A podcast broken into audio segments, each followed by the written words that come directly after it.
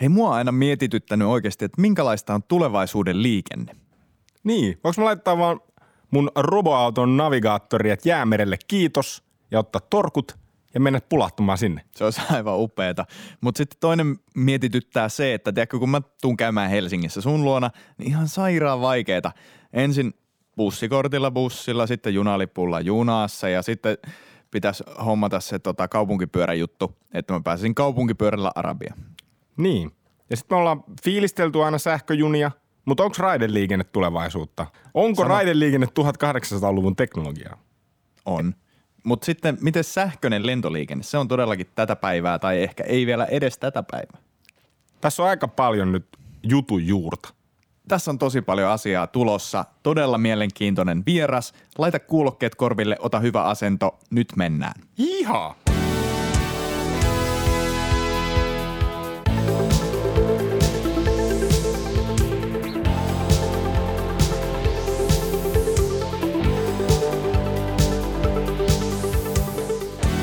Tämä on Valot päälle podcast, jossa pelastetaan maailman pieni askel kerrallaan. Hyppää matkalle parempaan tulevaisuuteen. Akkusi lataavat Itkonen ja Vanhanen. Oikein paljon tervetuloa kuuntelemaan Valot päälle podcastia. Meillä on tänään teemana liikkumisen tulevaisuus ja jälleen kerran meillä on aivan uskomaton vieras kattaus. Nimittäin meillä on paikan päällä – ei enempää eikä vähempää, vaan Tampereen teknillisen yliopiston uudistuvan liikenteen apulaisprofessori ja ilmastopaneelin jäsen Heikki Liimatainen. Oikein paljon tervetuloa. Kiitos, kiitos. Joo, tervetuloa mi- minunkin puolestani. Niin meillä on myös Pena. Täällä on myös Pena ja sitten täällä on Tumu. Yes. Eli meillä on timanttinen trio studiossa. Mutta niin, liikenneproffa on niinku ehkä ytimekkäämpi kuin toi Tuomaksen lurittelema – titteli. Mitä liikenneproffalle kuuluu? Kiitos, hyvää kuuluu. Tässä on saatu suuri työ loppuun. Liikenteen ilmastopoliittisen työryhmän loppuraportti tuossa saatiin kasaan ja julkisuuteen ja paljon on keskustelua herättänyt, että ehkä tavoite siinä mielessä saavutettiin, että ainakin asia on pinnalla ja siitä puhutaan. Kyllä, eli tämä oli tämä Ilmo 45. Kyllä. Eli jonkinlaisia ilmastotavoitteita vuodelle 45 ilmeisesti. Joo, työryhmän tehtävä Antona oli keksiä keinot siihen, miten liikenteestä saadaan hiiletöntä vuoteen 2045 mennessä ja siihen tehtävän asetteluun vastattiin. Joo, kyllä erityisen pitkä raportti, mutta tota, vaikutti olevan täyttä asiaa. Mä perehdyin jo siihen väliraporttiin, joka tuli ja tota, siitä oli muun muassa tuolla energiamessuillakin ihan paneeli, jossa oli sitten Saara Jääskeläinen tuolta LVMstä, liikenne- ja viestintäministeriöstä, mutta ihan mahtava päästä nyt juttelemaan tästä ihan niin kuin lopullisista tuloksista. Mitä sä sanoisit, mitkä oli ne ihan, niin kuin, ihan ydinviesti siellä? No ydinviesti on se, että uusia keinoja ei tarvitse keksiä ja toisaalta kaikki keinot tarvitaan ja ne, niitä pitäisi alkaa toteuttaa heti, jotta meillä olisi mitään mahdollisuuksia saavuttaa se tavoite 45 mennessä. Niin, eli siis esimerkiksi 2025 aloitellaan ensimmäisillä toimilla vai, vai niin kuin oikeasti heti? Oikeasti heti. Jos me aloitellaan vasta 25, niin me ei saavuteta esimerkiksi sitä sähköautotavoitetta, joka sinne on kirjattu. Eli lähemmäs 700 000 sähköautoa, niin niitä ei viidessä vuodessa ehditä myydä 2030 mennessä. Niin, onko tässä nyt niin oletettu, että jotain suuria radikaaleja muutoksia muuten tulee? Esimerkiksi, että suomalaisista tulee vähemmän pihejä ja ne alkaa niin oikeasti ostamaan vähän uudempia autoja tai muuta tämmöistä. No kyllä siellä vähän käyttäytymisen muutosta ehkä pitäisi tulla, jotta tämmöinen tavoite saadaan aikaan. Meillä on semmoinen ongelma, että jos me nojaudutaan pelkästään biopolttoaineisiin, niin ne loppuu ainakin kestävästi saatavilla olevat raaka-aineet – ja toisaalta, jos me halutaan näitä sähköautoja, niin se ei välttämättä ole kovin hyväksyttävää myöskään ainakin näillä hankintahinnoilla, mitä nykyään on. Tosin käytössä, jos sillä ajaa riittävästi, niin aika nopeasti se kyllä itsensä maksaa takaisinkin. Mutta kyllä myös ihmisten liikkumistottumusta ja kulkutapa valintojen pitäisi vähän muuttua. Mm, tähän jälkimmäiseen ottaisin kiinni, kun me tosiaan sähköautojaksossa, mikä oli Valot päälle podcastin jakso numero yksi, niin juhlimme kuinka hienoja ne sähköautot on ja, ja oikeastaan melkein millä, millä mittarilla tahansa parempia, ainakin niin kuin ilmaston kannalta. Toki ne on kalliimpia, mutta, mutta silloin se jäi siinä meidän jaksossa vähän semmoiseksi sivulauseeksi, että ehkä se, se niin kuin y- ratkaisun ydin ei ole se, että nyt jokainen auto vaan vaihdetaan sähköautoksi ja sitten, sitten ongelma on ratkaistu. Voitko avata vähän lisää sitä, että mitä nämä käyttäytymisen tai tapojen muutokset tai, tai mu, muuten niin kuin liikkumisen kulttuurin muutokset olisi? No joo, liikenteessä on yksi aika iso ongelma. Se on semmoinen kuin kaupungistuminen ja kun sitä massaa ja tilaa sinne kaupunkiin ei oikein mistään saada lisää, niin silloin on pakko muuttaa sitä ihmisten liikkumistottumuksia niin, että sinne ei omalla autolla yksin ajaen tulla, vaan että kaupungin kehittyminen vaatii sen, että siellä on toimiva joukkoliikennejärjestelmä ja, ja siihen suuntaan halutaan yhä enemmän kannustaa myös tässä ilmoraportissa ihmisiä. Hmm parantamalla raideliikenneyhteyksiä erityisesti, koska se on se houkuttelevampi joukkoliikennemuoto kuin esimerkiksi bussit. Mm, joo, kiinnostaa kysyä tuosta, että mihinkä tämä raideliikenne esimerkiksi on menossa, mutta ehkä ennen sitä nyt vielä jotenkin helähti, helähti mun tajuntaan toi, kun sanoit, että kaupungistuminen on ongelma. Eikö se ole enemmänkin niin tosi hyvä juttu, että on helpompi järjestää joukkoliikenne ihmisille kaupungeissa kuin maaseudulla? Kyllä. Ja se on just se, että miten päin se ajattelee. Että jos haluaa yhä edelleen ajaa sillä omalla autollaan, niin kaupungistumisen myötä se käy yhä vaikeammaksi, koska niitä Aa, muitakin hajua, niin. hajo, haluavia on, on niin paljon, paljon niin tota, kaikki ei vaan sinne mahdu. Niin siinä mielessä. Niin joo, ja sitten vaan ne, ketkä on riittävän rikkaita, että ne ostaa jonkun Teslan, niin sitten ne saa ajaa pussikaistoja samalla, kun rahvas joutuu sitten menemään sinne Joo, tämä on, tämä on kyllä yksi yksi tota, niin sähköauton edistämiskeino, josta voitaisiin oppa, ottaa oppia Norjasta, että miten ei kannata tehdä. Että ihan kaikki, kaikkia piristeitä ei kannata tässäkään asiassa ottaa käyttöön. Menee dopingin puolelle kyllä. Hmm. Tässä viitataan meidän eksessiiviseen tai ehkä vähän liialliseen kofeiinin käyttöön tämän, tämän nauhoituksen yhteydessä, mutta ei mennä siihen nyt. Ei mennä siihen. Mennään siihen, mehän ollaan tosi niin kuin ajankohtainen ja niin kuin aallon harjalla monissa asioissa täällä Valot päälle podcastissa, niin nythän viime aikoina on Ranskassa ollut tämmöisiä keltaliivien mielenosoituksia, väkivaltaisiakin semmosia ja jos oikein ymmärsin, niin siinä oli taustalla just näiden polttoaineverojen nostot, jotka sitten erityisesti niin kuin ehkä tuota, tuota, ei siihen kaikkein rikkaampaan väkeen sitten osu, osu ne semmoiset korotukset. Eikö tässä ole vähän sama, sama tota, tota, samasta asiasta kysymys. Kyllä on, joo. Että siinä kun ilmasto, ilmastosyistä pitäisi liikenteen päästöjä vähentää, mutta samalla pitäisi pitää huolta siitä, että liikkuminen on entistä turvallisempaa, onnettomuuksissa ei kuole tai loukkaannu ihmisiä. Mutta yhtä tärkeä tavoite on se, että kaikilla on mahdollisuus liikkua, eli liikenneköyhyys ei lisäänny. Liikenneköyhyys on sellainen tila, että ihminen ei pysty toteuttamaan päivittäisiä liikkumistarpeitaan. Sen takia, että se on liian kallista tai se on liian vaivalloista tai yksinkertaisesti ole tarjolla semmoisia liikennepalveluita, joita hän voisi käyttää. Hmm. Hmm. Mielenkiintoista. Toi on varmaan aika yksilökohtaista myös tavallaan, että jollekin se kynnys käyttää bussia on isompi kuin toiselle, niin toisesta tulee tavallaan henkilökohtaisesti kokee olevansa tälleen liikenneköyhä aiemmin kuin joku muu. Joo, se on totta siinä. Siihen vaikuttaa yksilötekijät ja olosuhdetekijät. Tai olosuhdetekijät siinä mielessä, että missä se asuinpaikka on ja työpaikka on, tai onko sitä työpaikkaa. Niin nämä asiat vaikuttaa molemmat puolet. Hmm. Mutta mulla ehkä meni vähän ohi, että onko nyt niinku mahdollista, että tavallaan tämän teidän raportin ehdotusten pohjalta lopulta kielletään kaikki polttomoottoriautot, tai ehkä ei polttomoottoriautoja, mutta fossiilisilla käyvät sellaiset – niin onko mahdollista tavalla, että meillä tulee just oikeasti kansa kaduille sen takia? Vai miten te olette ajatellut tähän? No kyllä se varmaan mahdollista on. Ja kyllähän siellä toimenpiteitä listassa aikataulussa viimeisenä on se, että fossiilisten liikennepolttoaineiden käyttö loppuu 2045, joka väistämättä tarkoittaa varmaan sitä, että se liikkumisen hinta nousee jonkun verran olettaen, että – että niitä uusiutuvia raaka-aineita on, on kuitenkin rajallinen määrä tarjolla. Toki siihen liittyy se näkökulma, että kyllä sitä fossiilista öljyäkin on siinä mielessä rajallinen määrä tarjolla, että, että jos tähän otetaan globaali näkökulma, niin, niin ei ole vaan mahdollista tuottaa sellaisia määriä öljyä, mitä, mitä tämä autoistuva globaali yhteisö tarvitsisi, jos, jos Kiina ja Intia autoistuisi samalla lailla kuin länsimaat on autoistunut. Mm.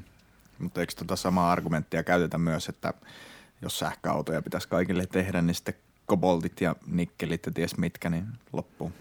Kyllä, siinä on siinä mielessä se ero, että, että tota, tai itse asiassa oikeastaan samanlainen fossiilinen polttoaine ei varmaan riitä, mutta siinäkin kehitetään uudistuvia ja niille uusia raaka-ainelähteitä. Ihan samalla lailla akkuteknologia kehittyy koko ajan ja kehitetään sellaisia akkuja, jotka ei tarvitsisi näitä harvinaisia maametalleja, mm. joita sitten kyllä niistäkin tulee pula. Se on aivan totta jollain mm. aikavälillä. Mm. Mm. Tota, toi oli toi teidän raportin tai työryhmän tavoite oli tämä hiiletön liikenne 2045. Mm, noita ilmastouutisia kun seuraa, niin tuntuu akuutilta tilanne ja, ja 2045 nyt niin kuin Suomen, Suomen tapauksessa niin kuulostaa itse asiassa aika pitkältä ajalta. Sinne on kuitenkin melkein, melkein 20 vuotta. Niin on, onko tämä tarpeeksi pian vai miten kuvailisit? No joo, me ilmastopaneelissa ollaan tehty arvioita siitä, että mikä olisi se oikeudenmukainen hiilineutraalisuusvuosi Suomelle. Ja se riippuu vähän siitä, että miten oikeudenmukaisuus määritellään globaalisti ja miten tota, niin, hiilinielut taas kehittyy Suomessa. Mutta niin ne laskelmien lopputulos oli kyllä se, että 2030-luvun aikana se vähän, vähän se vuosi sitten vaihteli, mutta 2030-luvun aikana melkein kaikki niistä laskelmista, että silloin pitäisi Suomen olla hiilineutraali. Et siinä mielessä siinä mielessä tota, niin, voisi aikaisemminkin olla se tavoitevuosi. Ja siinä raportissa on, on niin kuin hyvin lyhyt kuvaus siitä, että entä jos se olisi 2035 mennessä, niin siinä taas sitten pitäisi aikamoinen muutos tapahtua siihen, miten autoja käytetään, että autokanta uusiutuisi todella nopeasti ja myöskin se, että kun autoa käytetään, niin siellä olisi enemmän kuin se yksi ihminen tyypillisesti kyydissä. Ja sillä, sillä voitaisiin nopeuttaa tätä tavoitteen saavuttamista. Mutta niin kuin auto, kannan uusiutuminen ny- nykyisellä tahdilla, niin siihen nähden se on aika pian kuitenkin 2045kin. Mm, mm. Niin, mitä se nykyään on parikymmentä vuotta ilmeisesti? Keskimääräinen romutusikä taitaa olla jotain 21-22 vuotta. Joo.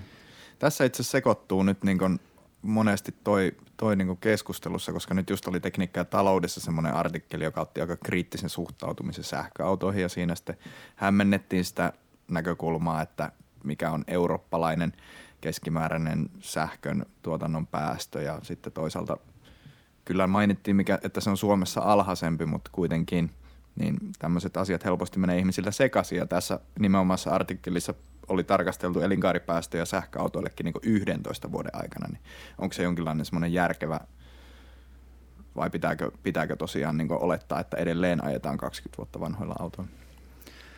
No joo, se on aika vaikea, vaikea kenttä tuo elinkaarianalyysi, että siinä on just, just se, että kyllä sähköauton tuotantoon menee jonkun verran energiaa ja sitä kautta päästöjä, jos se energia sinne on tuotettu fossiilisilla. Ja toisaalta sitten taas, mikä on se auton, varaus, auton tarvitsemaan varaosien liittyvä kulutus – sähköautossa huomattavasti vähemmän liikkuvia osia kuin mm. polttomoottoriautossa. Siinä mielessä vikaantumisriskit ja nämä voi olla pienemmät ja siinä tulla taas sähköautolle etua.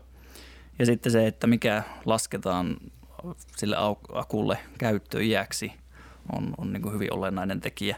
Niin joutuuko sen korvaamaan kesken kaiken? Mikä no, se nyt tämänhetkinen tilanne on?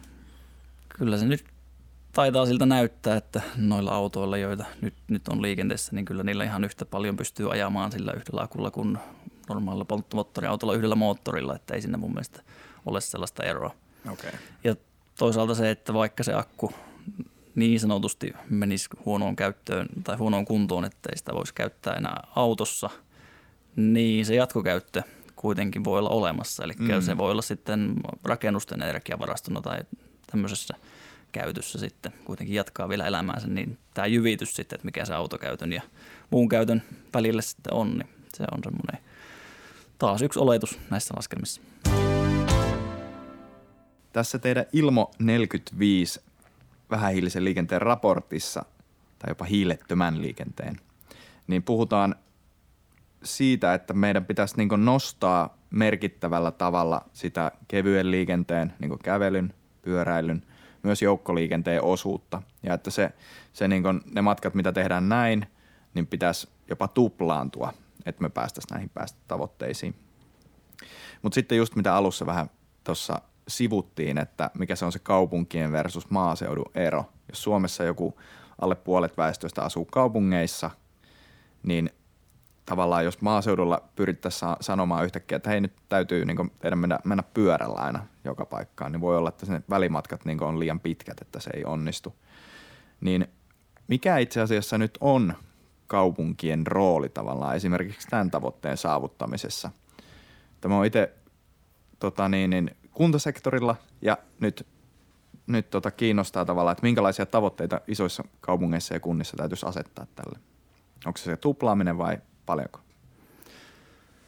Joo, no niitä tavoitteita on jo olemassa. Mm. Eli suuret kaupunkiseudut tekee liikennejärjestelmäsuunnitelmia, joissa ne on asettanut tavoitteita sille, että kävelyn, pyöräilyn ja joukkoliikenteen kulkutapaisuus kasvaa.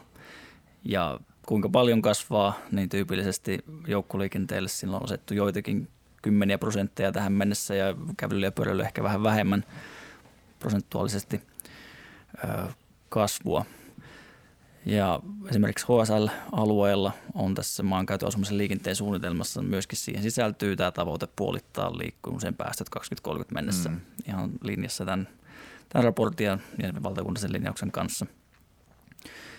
Ja kaikkea lähtee oikeastaan siitä yhdyskuntarakenteesta. Eli jos me katsotaan, että kuinka suuri osuus päästöistä muodostuu alle viiden kilometrin matkoilta, niin se on hirveän pieni osuus. Okay. Ei niillä ei käytännössä ole hirveästi merkitystä sinällään, että millä kulkutavalla ne mennään. Mutta olennaista onkin se, että kuinka suuri osuus matkoista on tällaisia, joissa kävely ja pyöräily on vaihtoehto. Eli minkälainen se yhdyskuntarakenne on, voidaanko kauppaan ja palveluihin mennä muulla kuin omalla autolla. Ja tämä on niin se ydinkysymys, josta kaikki lähtee, koska se vaikuttaa siihen, että ostetaanko se auto vai ei. Ja se on tärkein päätös liikenteen päästöjen kannalta.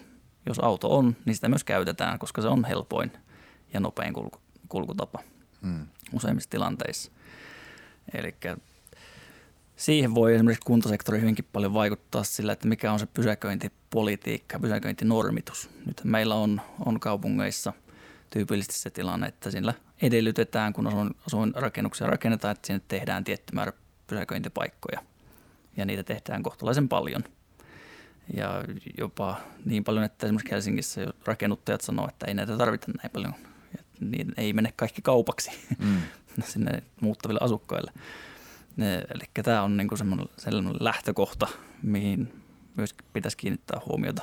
Eli kaavoituksen yhteydessä niin osoittaa vähemmän pysäköintipaikkoja niin. keskustoihin. Harkita jopa sitä, että pitääkö niitä miniminormeja ollenkaan määrittää vai pitäisikö siellä olla siihen, että määritetäänkin maksimimäärä tätä enempää, että saat tehdä niitä pysäköintipaikkoja. Mm. Että niin nythän on semmoisia, sorry, yhteiskäyttöautoja, niiden käyttäminen saattaa joissain tilanteissa niin kuin pienentää sitä normia. Joo, näitä on käytetty ja sitten myöskin se, että kun mikä on joukkoliikenteellä saavutettavuus, niin, tota, niin se vaikuttaa siihen normiin. Hmm. Kyllä, mutta se on semmoinen työkalu, jota voitaisiin käyttää huomattavasti voimakkaamminkin. Se on tuolla raportissa myöskin mukana jotain ajatuksia tähän liittyen, mutta ei sitä sielläkään nostettu niin kuin – kovin merkittäväksi toimenpiteeksi sen takia, että se on hirvittävän hidas niin. keino.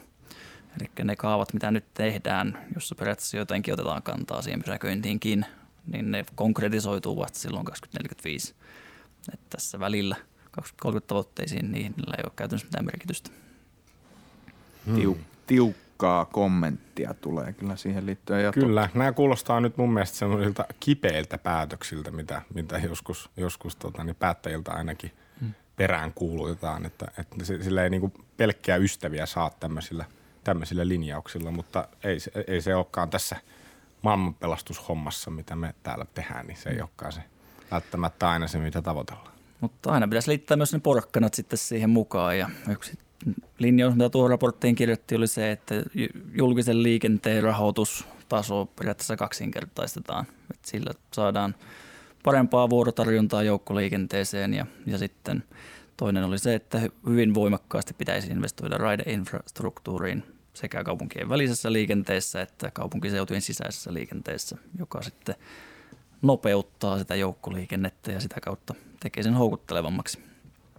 Että jos otetaan pois pysäköintipaikkoja, niin pitää kuitenkin liikkumistarpeet täyttää joillakin, jollain keinoin ja raidejoukkoliikenne esimerkiksi on sitten hyvä keino siinä. Mm. Mm. Tuosta piti just kysyä tuosta raideliikenteestä, kun nyt puhutaan, että avataan kilpailulle niin junaliikenne, mutta ilmeisesti sitten kuitenkin raideinfran rakentaminen on edelleen ajatuksena, että sen tekee valtio. Kyllä. Se on hirvittävän kallista sen rakentaminen ja se on aika luonnollista, että valtio toimii ja siellä on, on niin kuin muussakin liikenneinfrassa sen infran rakentaja. Mm. Ja kilpailu nyt sinällään, olen aika skeptinen siihen, että se muuttaisi mitään, koska ongelma ei ole se, että, että niitä junavuoroja olisi tarpeeksi yleensä, vaan ongelma on se, että se kapasiteetti siinä infralla on täynnä. Eli jos halutaan lisää vuoroja, niin silloin tarvitaan lisää infraa. Mm. Helsinki-Tampereen välin tietysti se pahin esimerkki tästä junamatkustuksen osalta, että siellä kyllä sekä aamu, aamulla Helsinkiin päin että Helsingistä iltapäivällä Tampereelle päin on junat jo aika täynnä.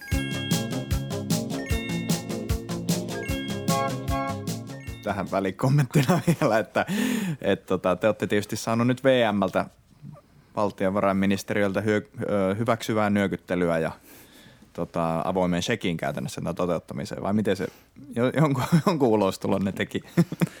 Joo, valtiovarainministeriöllä oli eriävä mielipide siellä raportin liitteenä liittyen erityisesti siihen, että ne vaikutusarviot, joita tässä raportissa oli, oli heidän mielestään riittämättömiä ja osin ehkä sellaisia keinoja myöskin – joita he ei hyväksy. Eli periaatteessa tämmöinen niin korvamerkitseminen, että kun otetaan liikennesektorilta jotain verorahaa, että sen voisi kohdentaa suoraan liikennesektorille, niin tämä on sellainen periaate, jota oikeastaan valtiovarainministeri ei hyväksy.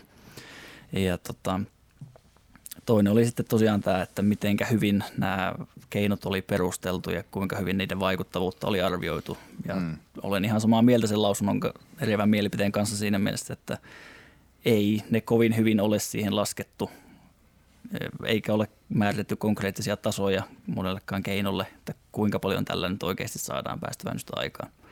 Ja syy nyt oli tässä kohtaa se, että ei ollut aikaa tehdä sitä ja toisaalta kun Suomessa tämän alan tutkimus on hyvin vähäistä, niin ehkä niistä osaamistakaan ei välttämättä olisi ollut kovin helposti saatavilla, että me oltaisiin saatu sellaisia vaikutusarvioita. Se on varmaan vähän eri tilanne valtiovarainministeriöllä siihen liittyvää tutkimusta on kuitenkin aika monessa yliopistossa ja mun tiedekuntaa, taloustieteen tiedekuntaa löytyy kyllä, mutta tämä liikenneala löytyy aika vähän.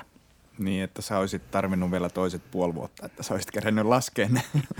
niin, enkä varmaan itse olisi siihen pystynytkään, että kyllä siinä ja laajempaa joukkoa tarvittaisiin. Mm. Joo, mä luulen, että me ollaan saatu aika hyvä tämmöinen yleiskuva, eli tarvitaan niin kuin sähköautoja ja julkista liikennettä ja tota, tota, kevyen liikenteen infrastruktuuria, raideliikenteen infrastruktuuria, ää, tuota, tuota, veronmaksajan rahathan on aina, aina kortilla, niin mitä tämä kaikki niin kuin maksaa?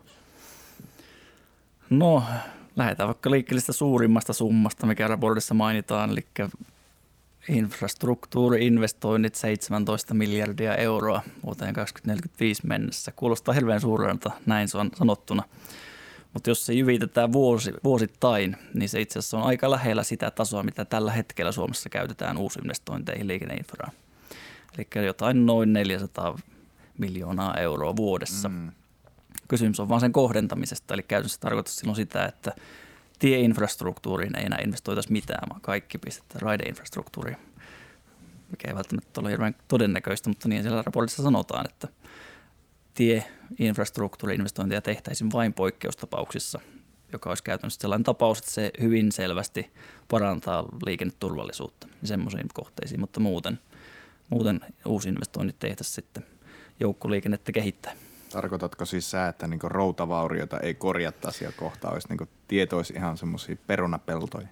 No se on eri momentilla, eli se on taas sitä kunnossapitorahoitusta. Ah, okei. Okay. Eli on uusi investointeihin oma pottinsa periaatteessa ja sitten on kunnossapito on oma pottinsa. Ja se kunnossapitopotti siellä kyllä, siihen ei otettu tässä raportissa mitään kantaa. No tämä oli tärkeä lisäys kyllä tähän, koska kyllä. mä luulen, että monelle tuli heti mieleen, että aa okei, okay, että nyt sitten unohdetaan vaan noin pikkuhiljaa on niin hiekkateitä tästä – tästä niin joka suuntaan, mutta sitten rautatieasemalla on niin hienot ledivalot ja latte, lattekahvia saa tuosta hyvin edullisesti. tai jotain. Joo, siihen kunnossapitoonhan menee enemmän rahaa kuin uusinvestointeihin. Eli mm, se on siihen luokkaa niin miljardia euroa vuodessa, mitä kunnossapitoon Joo. menee. Joo. Siihen ei oltu nyt koskemassa. Joo, siihen ei otettu oikeastaan kantaa.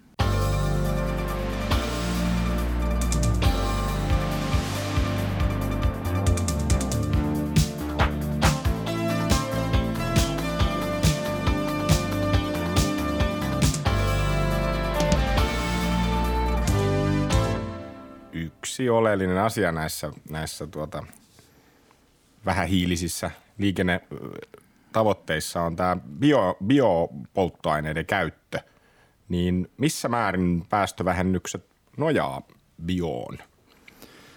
No hyvin suurelta osin, että jos me katsotaan sitä 2030 vuoden päästötavoitetta puolittaa liikenteen päästöt, niin oikeastaan puolet melkein siitä – päästötavoitteista pitäisi saavuttaa biopolttoaineen lisäämisellä, joka tarkoittaa sitä, että, että liikenteessä käytetystä energiasta 30 prosenttia olisi uusiutuvaa. Ja sitten taas 2045 mennessä kaikki se jäljelle jäävä polttoaine, mitä, mitä siellä on, niin pitäisi olla tosiaan uusiutuvaa, jotta se hiiletön liikenne voidaan saavuttaa. Eli se on semmoinen tavallaan viimeinen säätöventtiili, jolla sitten saadaan saadaan se hiilet, hiile, hiiletön liikenne aikaan. Kuulostaa niin kuin tuota, aika, aika suurelta määrältä sitä bioa. Onko tämä niin kuin, onko tämä Suomen oma juttu vai onko tämä niin e, esimerkiksi Euroopan tasolla niin samankaltaiset ne linjaukset, jos No tämä on Suomen ja Ruotsin oma juttu oikeastaan. Että näissä maissa tavoitellaan hyvin suuria päästövähennyksiä biopolttoaineilla.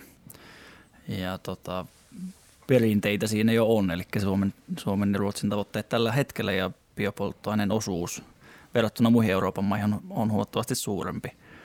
Ja tota, su, suomalaiset ja ruotsalaiset yhtiöt myöskin on ollut hyvin innovatiivisia siitä, että miten sitä biopolttoainetta, dieseliä käytännössä voidaan, voidaan tehdä ja ottanut käyttöön erilaisia raaka-aineita. Eli puhutaan niin sanotusti toisen sukupolven polttoaineista, jotka ei kilpaile ruoantuotannon kanssa – et tota, ja myöskin käy, käy sitten auton tankkiin sellaisenaan.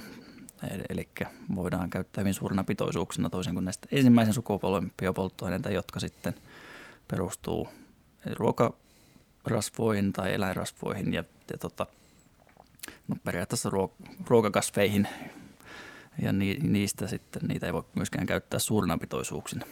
Ja mm-hmm. muualla Euroopassa – painotus on ollut, sitten ollut näissä ensimmäisen sukupolven polttoaineissa, biopolttoaineissa ja pitoisuudet pidetty pieninä. Joo.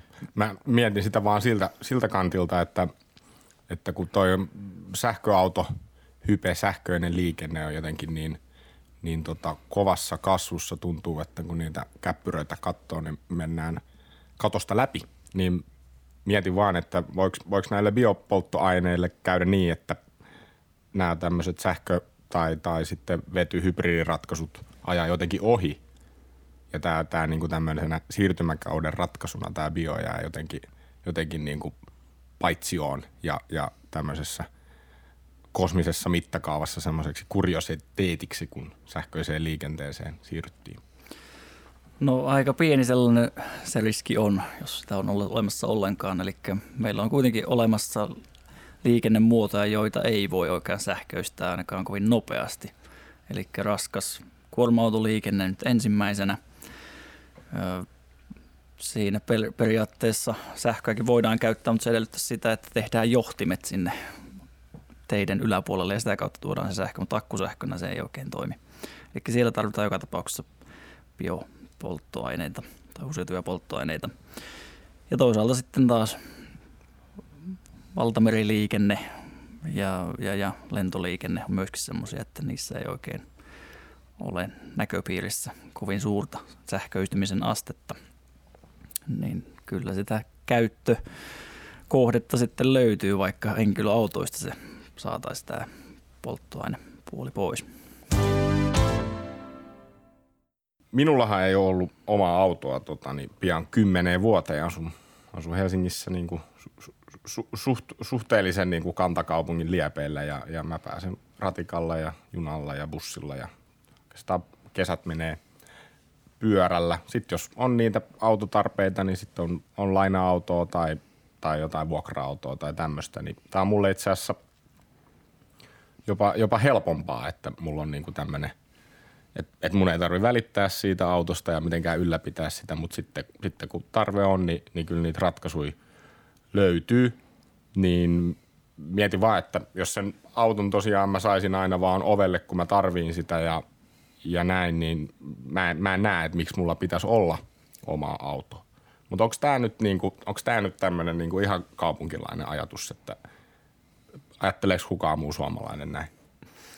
No kyllä se aika kaupunkilainen ajatus on ainakin, mutta kyllä niitä samankaltaisesti ajattelevia on, on kasvava joukko, sanotaanko näin. Että ö, näitä uusia liikenteen palveluita, niihin liittyen me tehtiin kyselyitä tässä viime keväänä. Eli puhutaan semmoista termistä kuin Mobility as a Service, liikkuminen palveluna, joka on nyt on sellainen – kattotermi, joka pyrkii vain siihen, että saadaan ihmisille saumattomia matkaketjuja. Riippumatta siitä, kenen palvelutarjoajan palveluita he käyttää, he voi maksaa sen yhdellä applikaatiolla ja saada periaatteessa reittisuunnittelun tehtyä yhdellä, yhdellä klikkauksella koko matkalle.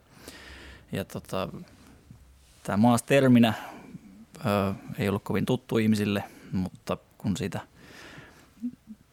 jos olisi sellainen maaspalvelu, joka pystyy tarjoamaan samanlaisen liikkumisen vapauden kuin henkilöautolla voidaan saavuttaa, niin suunnilleen puolet ihmisistä voisi olla valmiita eh, siihen, että omaa autoa ei omisteta.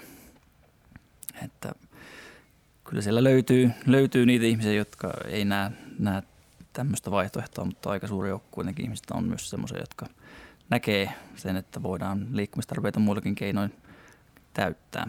Kyllä mä ainakin niin mukavuuden halunnut, että mun mielestä se, että se auto vaan ilmestyy mun oven eteen ja, ja sitten onko se sitten, pitääkö mun itse ajaa sitä vai onko mulla jopa, jopa joku kuljettaja vai voisiko se olla jopa robottiauto, koska tuossa just pari viikkoa sitten, kun ajoin, ajoin tota, niin valtatie seitsemää itään, niin siellä ei ollut kyllä niin kuin ketään muuta kuin minä.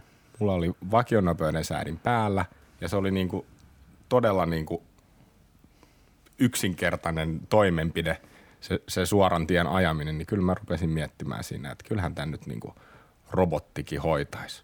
Onko siis Suomessa, missä näiden niin kuin robottiautojen kanssa mennään?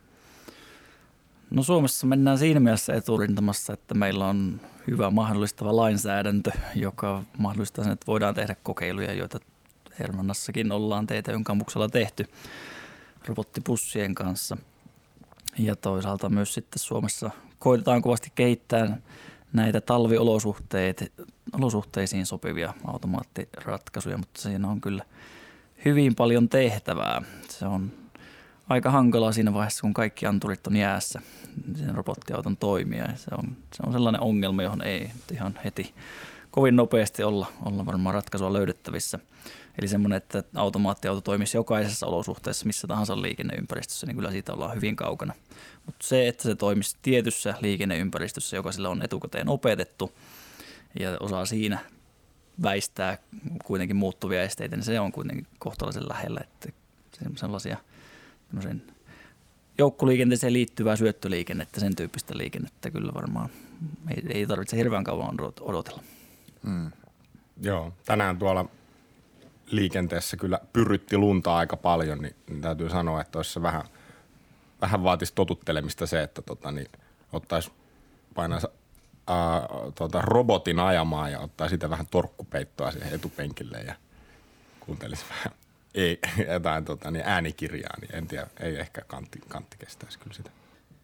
En tiedä, mutta sitten tois, toisaalta just tämä niin niin kevyen liikenteen näkökulma, että kyllä mun mielestä toi maas – ajattelu tai se niin matkaketju yhdellä klikkauksella kuulostaa tosi hyvältä, että nyt jo niin HSL tämä lippuappi toimii mun mielestä tosi hyvin, että siitä näkee sen reitin ja näin, mutta en mä edelleenkään pysty niin samalla apilla lähteen Tampereelta kotiovelta ottaa ensin bussin rautatieasemalle siitä Helsinkiin ja sitten siitä napata vaikka jotain fillaria. Itse asiassa mä katsoin niitä Helsingin kaupunkifillareita, mutta kun niitäkään niin ei saa mun mielestä mitenkään järkevästi tämmöisellä edullisella kertamaksulla niin, että mä kirjautuisin ja sitten saisin sen, vaan pitää maksaa jotain kuukausimaksua siitä, että käy sitten vaikka kerran kuussa käyttäisi niitä, niin kehitettävää vielä löytyy. Kyllä. Tavoitteena pitäisi olla tämmöinen niin kuin lentoliikenteen käyttäjäkokemus tai kulutuskokemus. Että siinähän ostetaan lentomatkat A-sta b ja siellä voi välillä olla tuettua lentovuoroa ja, ja siellä on isompaa ja pienempää konetta ja pystyt kyllä hyvinkin valitsemaan sen, että missä kohtaa vaihdat ja minkälaisilla yhteyksillä haluat mennä. Mm. Ja kuitenkin kaikki palveluntarjoajat on, on eri lentoyhtiöitä ja niitä voidaan aika hyvinkin yhdistellä. Tämmöiseen pitäisi päästä. Ja se tuli tuossa meidän maaskyselyssäkin niin hyvin selvästi esille, että neljä viidesosaa kansalaista oli sitä mieltä, että joukkoliikennepalveluita pitäisi pystyä käyttämään yhdellä lipulla koko maassa. Ja sitten jos siihen vielä pystytään yhdistämään, niin kuin pitäisi pystyä nämä kaupunkipyörät tai kaupunkiskootterit, mitä nyt varmaan tulee, tulee nytten HSL-alueellekin tarjolle näitä, näitä näin potkulauta, sähköpotkulautoja ja tämän tyyppistä uutta, uutta tota, niin liikkumismuotoa, niin kaikki vaan samaan, samaan pakettiin ja samalla yhdellä klikkauksella käyttöön. Mm. Aina puhutaan, että, että, että Suomi voisi olla edelläkävijä maa. Eikö nämä kaikki asiat on just semmoisia, mitä, mitä tarvittaisiin joka ikisessä paikassa maapallolla ja jonkun pitäisi vaan niin kuin saada se toimimaan, niin niin, no joo, vastasi ehkä itse omaan kysymykseen. Kyllä, mutta Suomi jossain määrin onkin, onkin tota, niin edelläkävijä maa. Suomi on ollut perustamassa tämmöistä kuin Maas Alliance, joka on kansainvälinen järjestö, joka yrittää just näitä rajapinta-asioita viedä eteenpäin kansainvälisesti ja Suomesta löytyy Maas Global nimille yritys, joka on myös laajentunut Euroopassa eri kaupunkeihin ja tarjoaa tämmöisiä palveluita ja koittaa niitä saada eteenpäin. Että kyllä – ja tässä on valtava suuresta markkinasta kysymys. Se on ehkä semmoinen asia, mikä kanssa unohtuu joskus, että ihmiset käyttää, käyttää tuon tietoliikenteeseen kännykkäänsä sen 30 euroa kuussa suunnilleen, mutta liikenteeseen käytetään se yli 300 euroa. Mm. Että jos me halutettiin haltuun se kännykkämarkkina aikanaan, niin mikä meitä estää ottamasta haltuun tätä liikkumismarkkinaa ja siinä on sitten valtavan suuri markkinapotentiaali kyllä.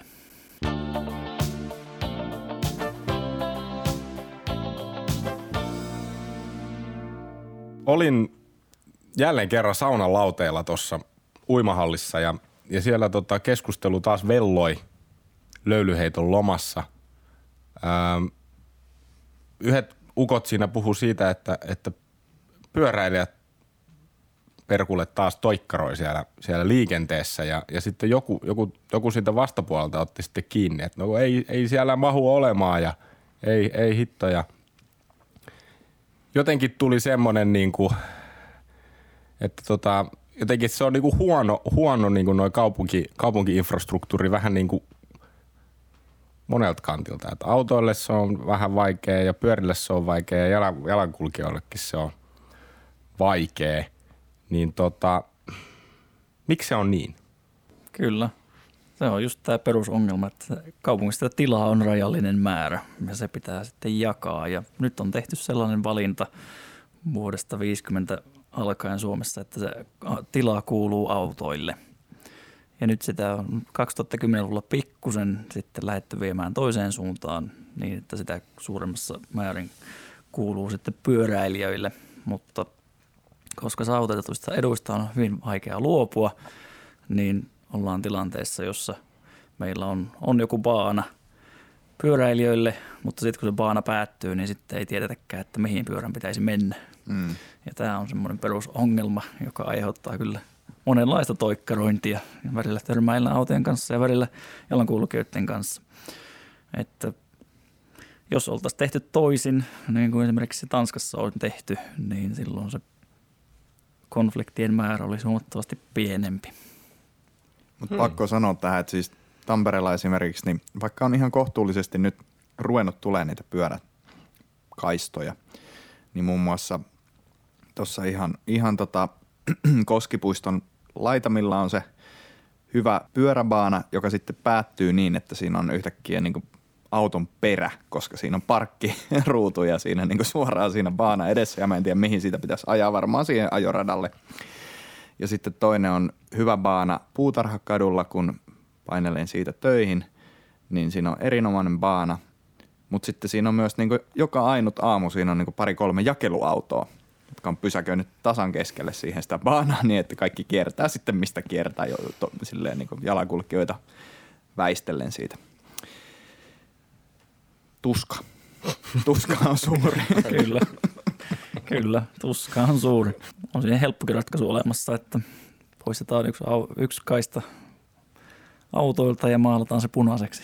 Niin maalataan siihen pyörän kuva, Mm. mutta sekään ei ihan sellaisenaan toimi, vaan kyllä silloin pitäisi myös puuttua siihen autoliikenteen määrään, että sitä toista kaistaa ei sitten auton enää tarvittaisiin.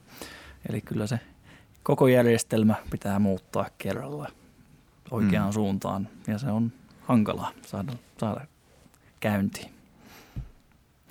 No tosta päästäänkin luontevasti siihen, että nyt ollaan juteltu jo pitkän matkaa tästä Ilmo 45 hashtagillä kulkevasta raportista. Ja tota, siinä maalataan tosiaan, niin kuin on tässä puhuttu, niin iso muutos. Sähköautoja paljon lisää, myös kaasua ja bio, joiden osuutta kasvatetaan vielä tässä tulevina vuosina.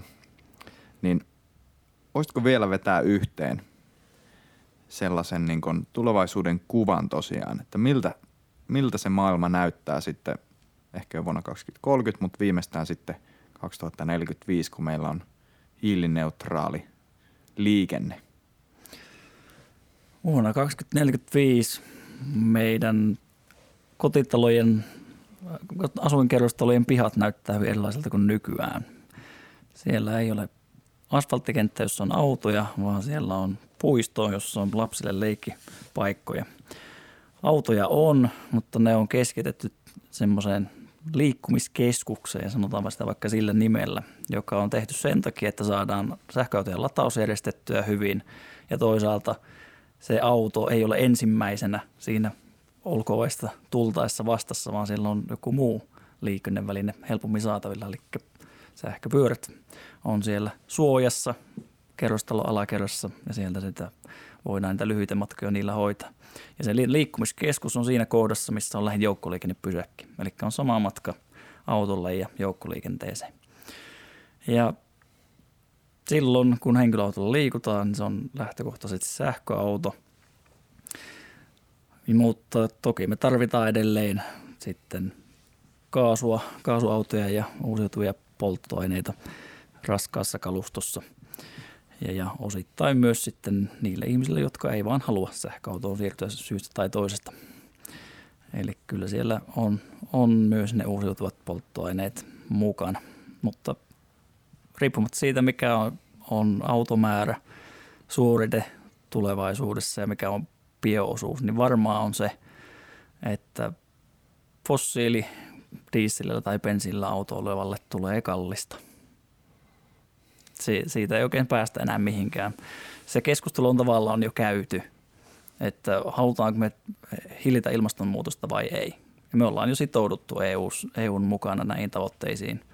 Ja se tarkoittaa sitä, että päästöjä vähennetään kaikilla yhteiskunnan sektoreilla. Ja se tarkoittaa sitä, että kyllä se asia myös liikenteessä muuttuu. Wow, se oli hienosti sanottu. Mitä sä, mitä sä sanoisit nyt niin vaikka mulle tota, bensa-auton omistajana tai sitten mun isälle diesel-auton omistajana, niin Sanoisin ainakin sen terveisen, että seuraava auto kannattaa olla joku muu kuin fossiilisiin polttoaineilla pelkästään käy. Eli vähintäänkin se hybridi, itselataava hybridi, johon ei piuhaa pistetä kiinni.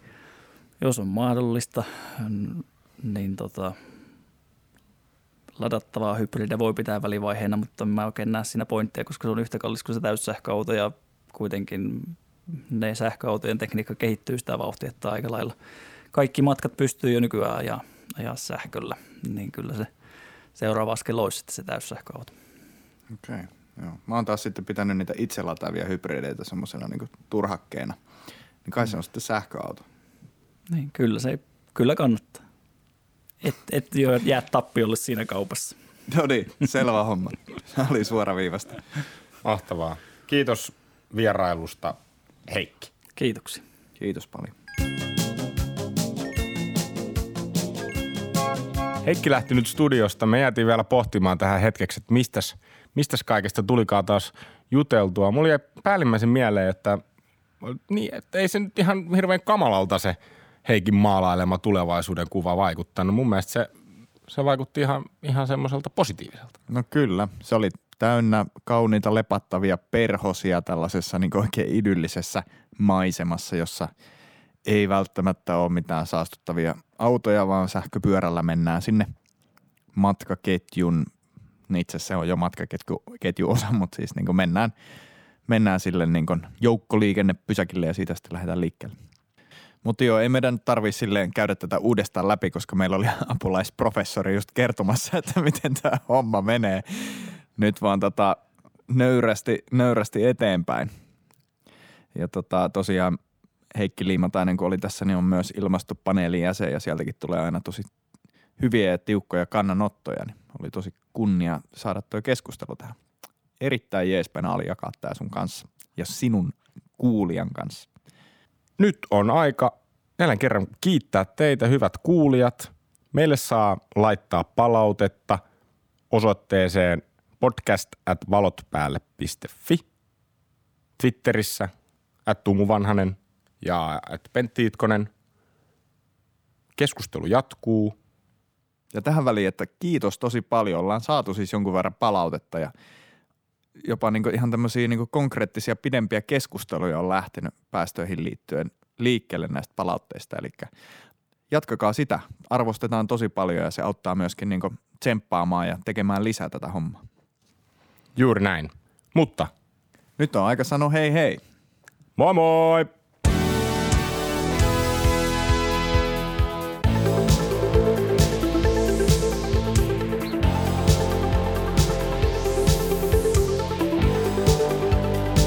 Tämä oli Valot päälle podcast, jossa pelastetaan maailma pieni askel kerrallaan. Kiitos kun kuuntelit.